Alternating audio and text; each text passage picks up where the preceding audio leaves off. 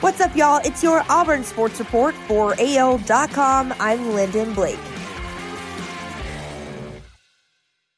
Two days before the Orlando Magic makes its first round pick in the 2020 NBA draft, the team signed its first round choice from the 2019 draft, former Auburn forward Chuma Okeke.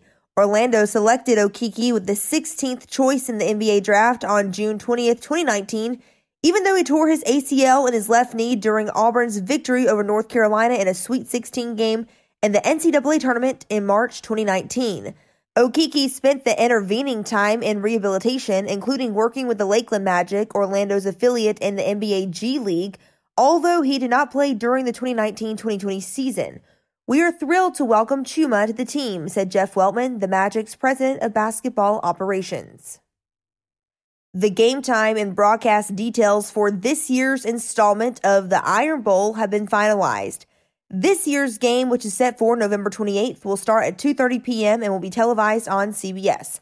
Auburn will be coming off a win in last year's Iron Bowl, a 48 to 45 victory over Alabama. That was the Tigers' second Iron Bowl win in the last 3 years. The Tigers will be an underdog in this matchup though. The Crimson Tide is 6 0 and ranked number 1 in the country, while Auburn is 4 2.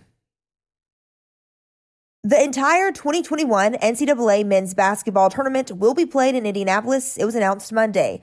Under normal conditions, Dayton, Ohio hosts the first four play in round. Then eight cities host eight teams, each first and second round games, with four more hosting the Sweet 16 and Elite Eight before a single city Final Four.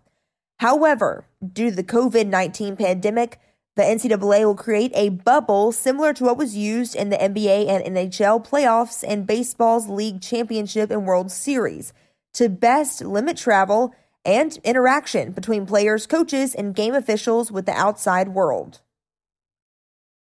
On Sunday night, the Patriots faced the Baltimore Ravens in the driving rain in Foxborough, Massachusetts.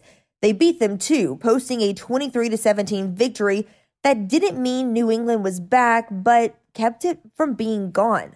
New England improved to 4 and 5 while dropping Baltimore to 6 and 3. I'm not going to necessarily say it's a turning point, Patriots quarterback Cam Newton said of the victory. We just want to keep getting better each and every week, and I think we've been showing that. Newton completed 13 of 17 passes for 118 yards with one touchdown and no interceptions, and ran for 21 yards and one touchdown on 11 carries.